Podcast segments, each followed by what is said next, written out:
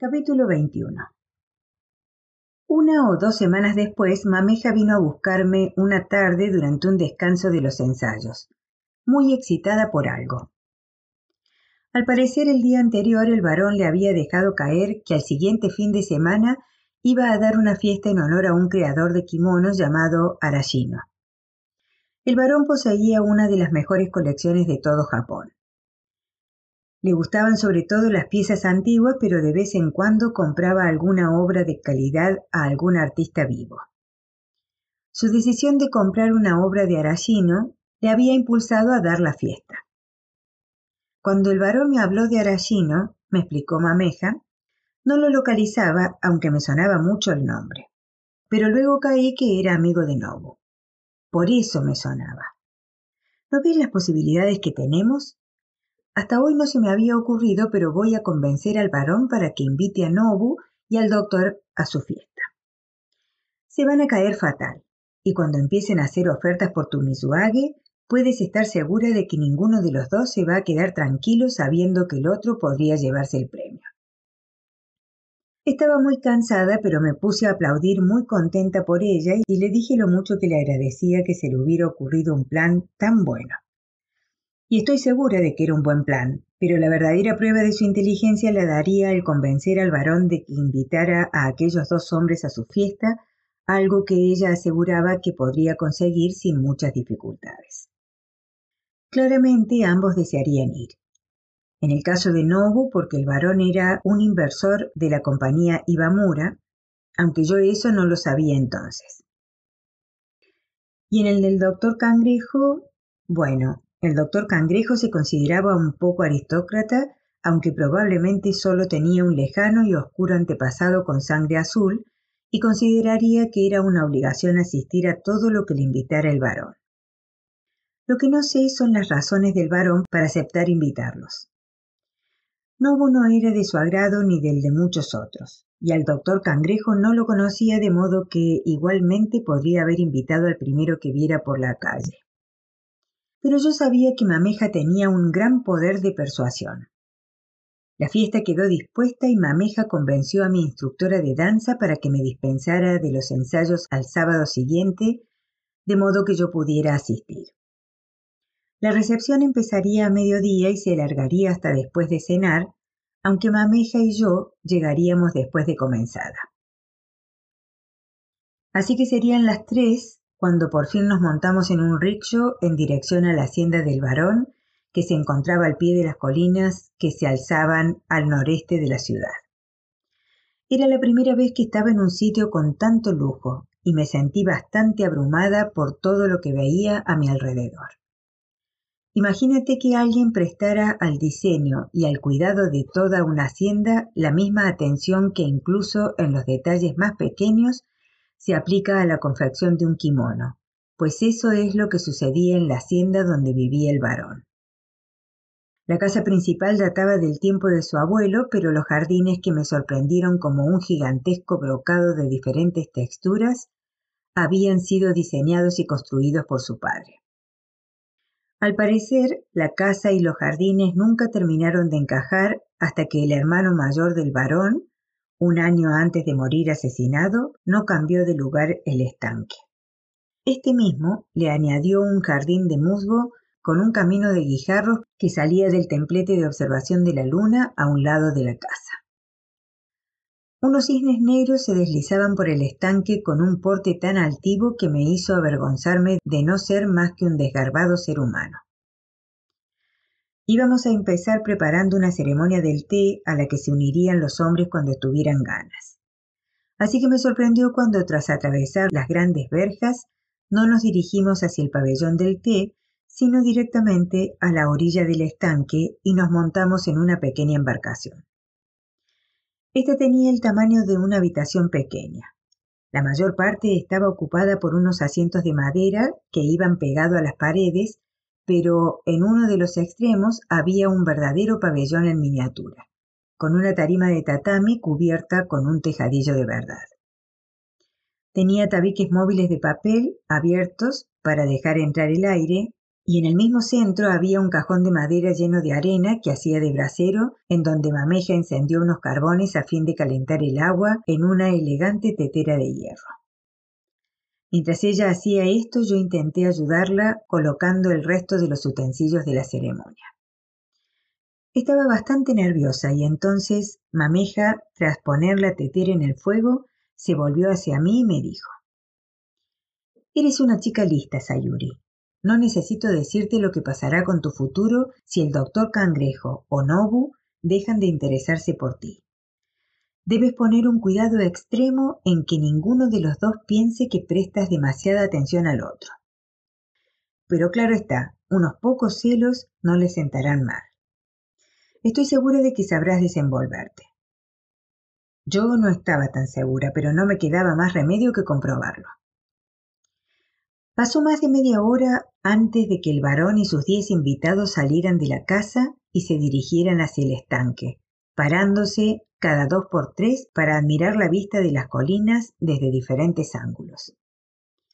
Cuando se embarcaron, el varón llevó el bote hasta el centro del estanque impulsándolo con una pértiga.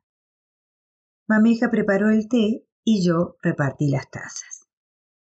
Luego dimos una vuelta por el jardín con los hombres y pronto llegamos a una plataforma de madera suspendida sobre el agua, donde varias doncellas, todas vestidas con el mismo kimono, estaban colocando unos cojines para los invitados y dejando unas bandejas con botellas de saque tibio y copas. Yo me propuse arrodillarme al lado del doctor Cangrejo y estaba pensando en algo que decir cuando, para mi sorpresa, el doctor se volvió primero hacia mí. ¿Tiene ya totalmente curada la herida del muslo? me preguntó. Hay que pensar que estábamos en marzo y la herida me la había hecho en noviembre. En los meses comprendidos entre una y otra fecha había visto al doctor más veces de las que podía contar. Por eso no entendí por qué había esperado hasta ese momento para preguntarme por ella y delante de tanta gente. Afortunadamente no creía que nadie hubiera oído la pregunta, por eso contesté lo más bajo que pude. Muchas gracias, doctor. Con su ayuda ha cicatrizado maravillosamente. Espero que no te haya quedado mucha marca, dijo. Oh, no, solo un bultito muy pequeño. Normalmente habría puesto aquí punto final a la conversación sirviéndole más saque tal vez o cambiando de tema. Pero casualmente observé que el doctor se acariciaba el pulgar con los dedos de la mano contraria y el doctor no era un tipo de hombre que malgastara ningún movimiento. Si se acariciaba así el dedo al tiempo que pensaba en mi muslo, bueno, el caso es que decidí que sería una tontería cambiar de tema. No es una verdadera cicatriz, continué. A veces cuando me baño me paso el dedo por ella y en realidad no es más que una pequeña estría. Así más o menos. Me froté un nudillo con el dedo índice de la otra mano indicándole el tamaño de la marca. Él acercó la mano pero luego vaciló. Vi que volvía sus ojos hacia los míos. Un momento después retiró la mano y se acarició su propio nudillo. Un corte de ese tipo tendría que haber cicatrizado sin dejar marca, me explicó. Tal vez no es tan grande. Tengo una piel muy sensible, ¿sabe?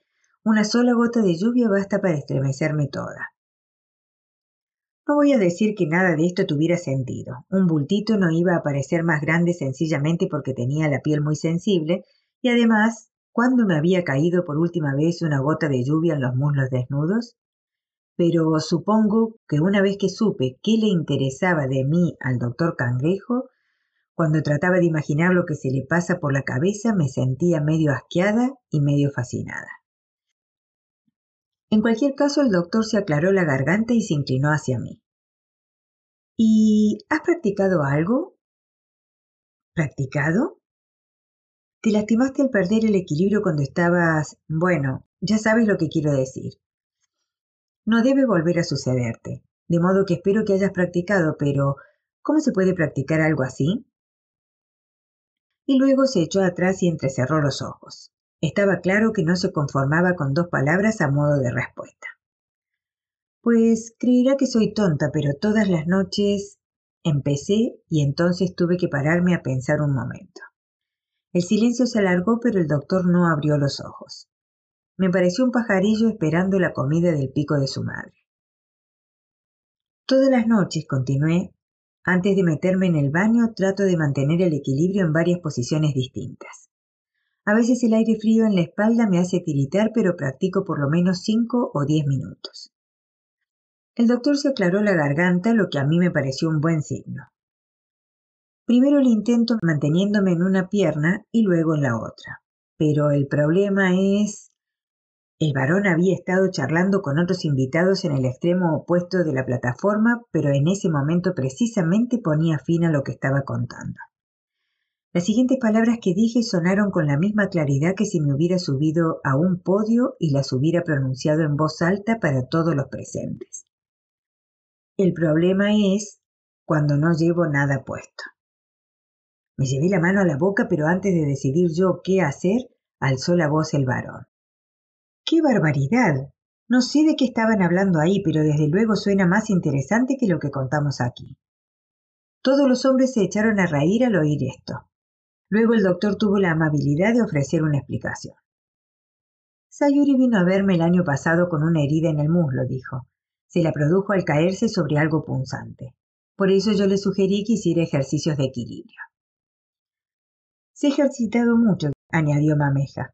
Estos kimonos son mucho más incómodos de lo que parecen. Pues que se lo quite, dijo uno de los hombres, aunque por supuesto no era más que una broma y todos volvieron a reírse. Estoy de acuerdo, exclamó el varón. No entiendo por qué se molestan las mujeres en ponerse ningún kimono. No hay nada más hermoso que una mujer sin nada encima. Todo cambia cuando el kimono es obra de mi buen amigo Arashino, dijo Nobu. Ni siquiera los kimonos de Arashino son tan hermosos como lo que tapan, dijo el varón, derramando el contenido de su copa al intentar dejarla en la plataforma. No estaba verdaderamente borracho, aunque había bebido mucho más de lo que yo habría imaginado en él. No me entiendan mal, continuó. Creo que los kimonos de Arashino son preciosos.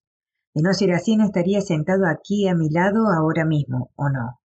Pero si alguien me pregunta si prefiero contemplar un kimono o una mujer desnuda, bueno, en ese caso... Nadie se lo pregunta, dijo Nobu. Yo mismo estoy interesado en saber qué tipo de obras está haciendo últimamente Arashino. Pero Arashino no tuvo tiempo de contestar porque el varón, que estaba apurando la última gota de sake, casi se atraganta en su prisa por interrumpir. Mm, un minuto, dijo. ¿No es verdad que no hay hombre sobre la superficie de la Tierra al que no le guste ver a una mujer desnuda? O sea, Nobu, ¿nos estás diciendo que el desnudo femenino no te interesa? No estoy diciendo eso, respondió Nobu. Lo que estoy diciendo es que ya va siendo hora de que nos enteremos de qué está haciendo Arashino últimamente. Claro, claro. A mí también me gustaría enterarme, dijo el varón. Pero ya sabes, encuentro realmente fascinante que al margen de lo distintos que podamos parecer, en el fondo todos los hombres seamos iguales. No puedes pretender ser diferente, Nobusan.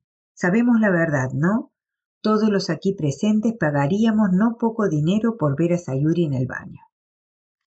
Esa es una de mis grandes fantasías, he de admitirlo, pero no me vengas diciendo que no sientes lo mismo que yo.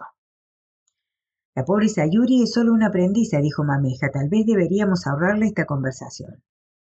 Claro que no, exclamó el varón. Cuanto antes vea cómo es realmente el mundo, mejor. Muchos hombres actúan como si fueran detrás de las mujeres por otra razón que la de meterse bajo todas esas enaguas, pero tú escúchame a mí, Sayuri. Solo hay un tipo de hombre.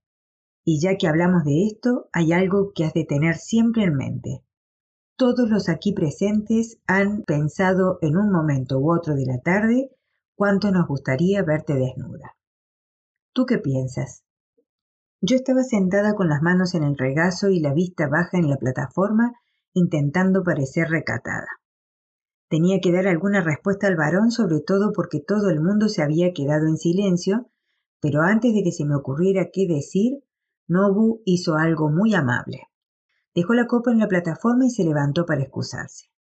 Lo siento, varón, pero no sé dónde está el retrete, dijo. Y claro, esto me daba la posibilidad de acompañarlo. Yo tampoco sabía cómo se iba, pero no iba a perder la oportunidad de desaparecer un rato de la reunión. Al levantarme, una criada se ofreció a mostrarme el camino y me condujo alrededor del estanque con Nobu siguiéndonos a ambas. Ya en la casa cruzamos un largo vestíbulo de madera clara y con ventanas a un lado.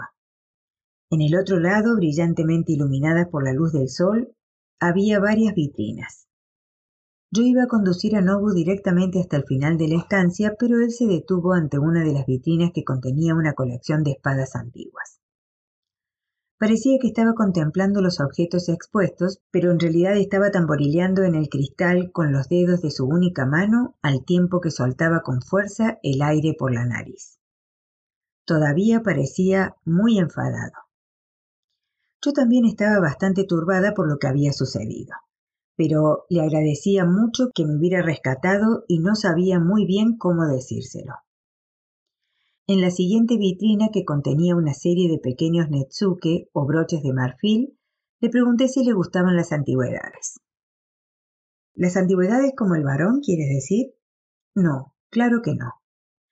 El varón no era un hombre especialmente mayor, de hecho, era mucho más joven que Nobu. Pero comprendí lo que quería decir.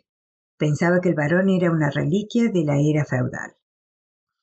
No, lo siento, dije, pero pensaba en las antigüedades expuestas en las vitrinas. Cuando veo esas espadas pienso en el varón. Cuando veo estos broches pienso en el varón.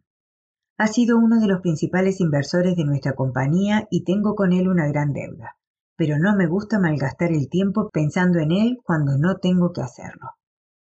¿Contesta esto a tu pregunta?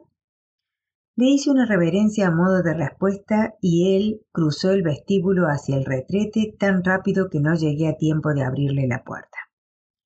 Luego, cuando volvimos al borde del agua, me agradó comprobar que la reunión empezaba a disolverse. Solo algunos de los hombres permanecían para la cena. Mameja y yo acompañamos a los otros hasta la verja de entrada donde los esperaban sus choferes. Despedimos al último con una reverencia y una criada nos acompañó de vuelta a la casa. Mameja y yo pasamos la hora siguiente en el pabellón de servicio disfrutando de una cena deliciosa que incluía taino usugiri, besugo cortado fino como el papel y acompañado de salsa ponzu, servido todo ello en una fuente de cerámica con forma de hoja. Habría disfrutado de lo lindo si Mameja no hubiera estado tan malhumorada. Solo tomó unos bocados de besugo y se quedó sentada frente a la ventana mirando el atardecer. Había algo en su expresión que me hacía pensar que le gustaría volver a sentarse junto al estanque, mordiéndose el labio y observando enfadada cómo iba oscureciendo. Cuando volvimos a reunirnos con el varón y sus invitados, estos ya estaban a mitad de la cena, en lo que el varón llamaba el salón de banquetes pequeño.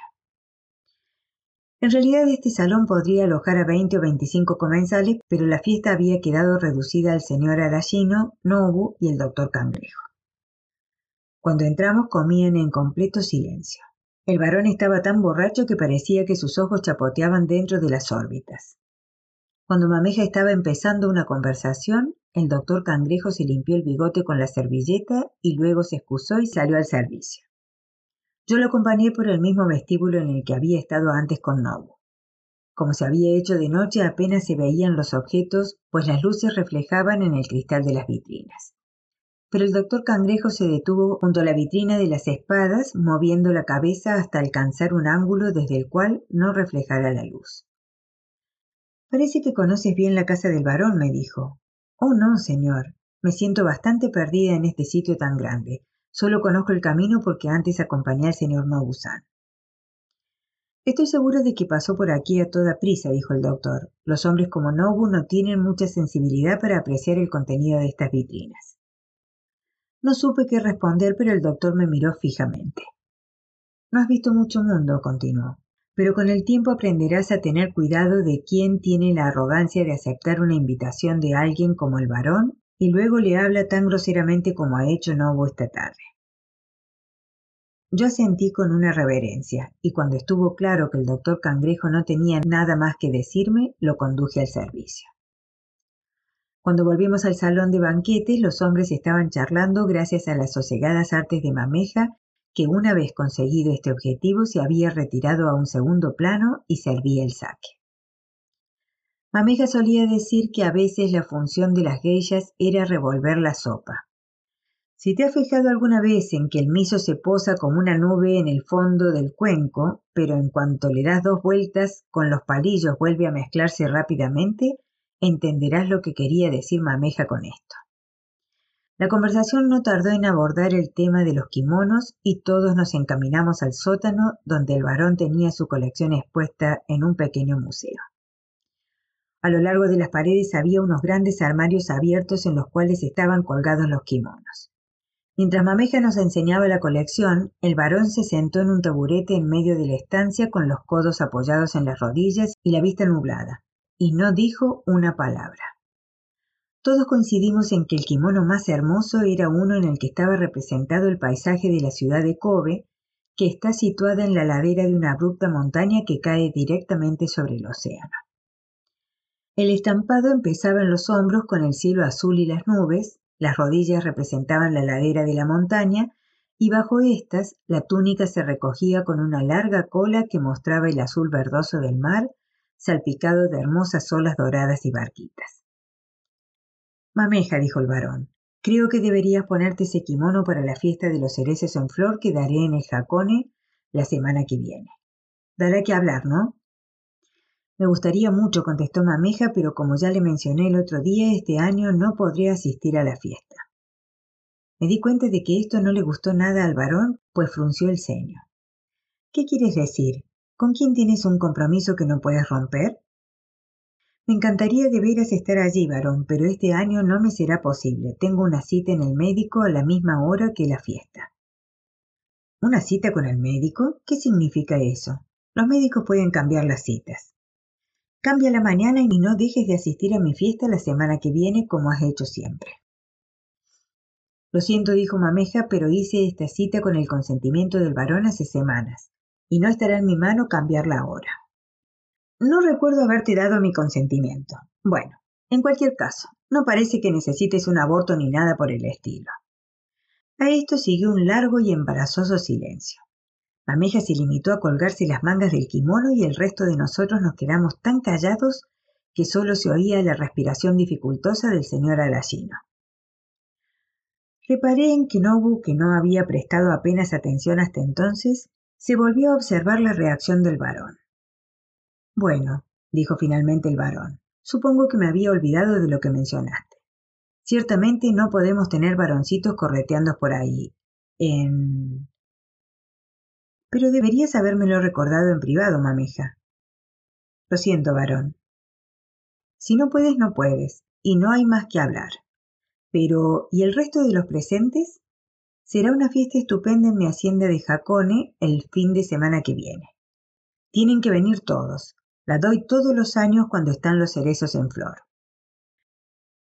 El doctor y Arashino no podían asistir. Nobu no contestó, pero cuando el varón le presionó, dijo Varón, ¿no me dirá de verdad que cree que voy a ir hasta Jacone para contemplar los cerezos en flor? Oh, los cerezos son solo una excusa para dar una fiesta, dijo el varón. No importa. En cualquier caso vendrá su presidente. Viene todos los años. Al oír mencionar al presidente me puse nerviosa pues se me había venido a la cabeza en varios momentos de la tarde. Durante un segundo tuve la sensación de que habían descubierto mi secreto. Me preocupa que no vaya a venir ninguno de ustedes, continuó el varón. Lo estábamos pasando tan bien hasta que Mameja empezó a hablar de cosas que debió mantener en privado. Bueno, Mameja, he encontrado el castigo perfecto para ti. Ya no estás invitada a mi fiesta este año, y además quiero que envíes a Sayuri en tu lugar. Creí que el varón estaba de broma, pero he de confesar que enseguida empecé a imaginarme lo maravilloso que sería pasear con el presidente por una maravillosa hacienda sin tener cerca a Nobu ni al doctor Cangrejo, ni siquiera a Mameja. Es una buena idea, varón, dijo Mameja, pero lamentablemente Sayuri está ocupada con los ensayos. Beberías, beberías, dijo el varón. Espero verla allí. ¿Por qué me niegas todo lo que te pido hoy? Parecía realmente enfadado, y como estaba muy borracho, al hablar escupía a diestra y siniestra. Intentó limpiarse con el dorso y la mano, pero terminó pringándose los largos pelos de la barbita. ¿Es que no vas a hacer caso de nada de lo que te pida? continuó. Quiero ver a Sayuri en Jacone. Responde sencillamente sí, varón, y dejamos zanjada la cuestión. Sí, varón. Muy bien, dijo el varón. Volvió a echarse atrás en el taburete, se sacó un pañuelo del bolsillo y se limpió la cara. Yo lo lamentaba por Mameja, pero sería poco decir que estaba entusiasmada con la perspectiva de asistir a la fiesta del varón. Creo que al pensarlo en el rickshaw de vuelta a guion se me ponían encarnadas las orejas. Temía que Mameja se percatara, pero ella iba mirando hacia el otro lado y no dijo una palabra hasta el final del trayecto, cuando se volvió hacia mí me dijo Sayuri, tienes que tener mucho cuidado en Jacone. Sí, señora, lo tendré, contesté yo. Tienes que tener en cuenta que una aprendiza a punto de pasar su misuage es como una comida dispuesta en una bandeja pero ningún hombre la probará a la mínima sospecha de que otro hombre la ha probado. No pude mirarla a los ojos cuando dijo esto. Sabía perfectamente bien que se refería al varón.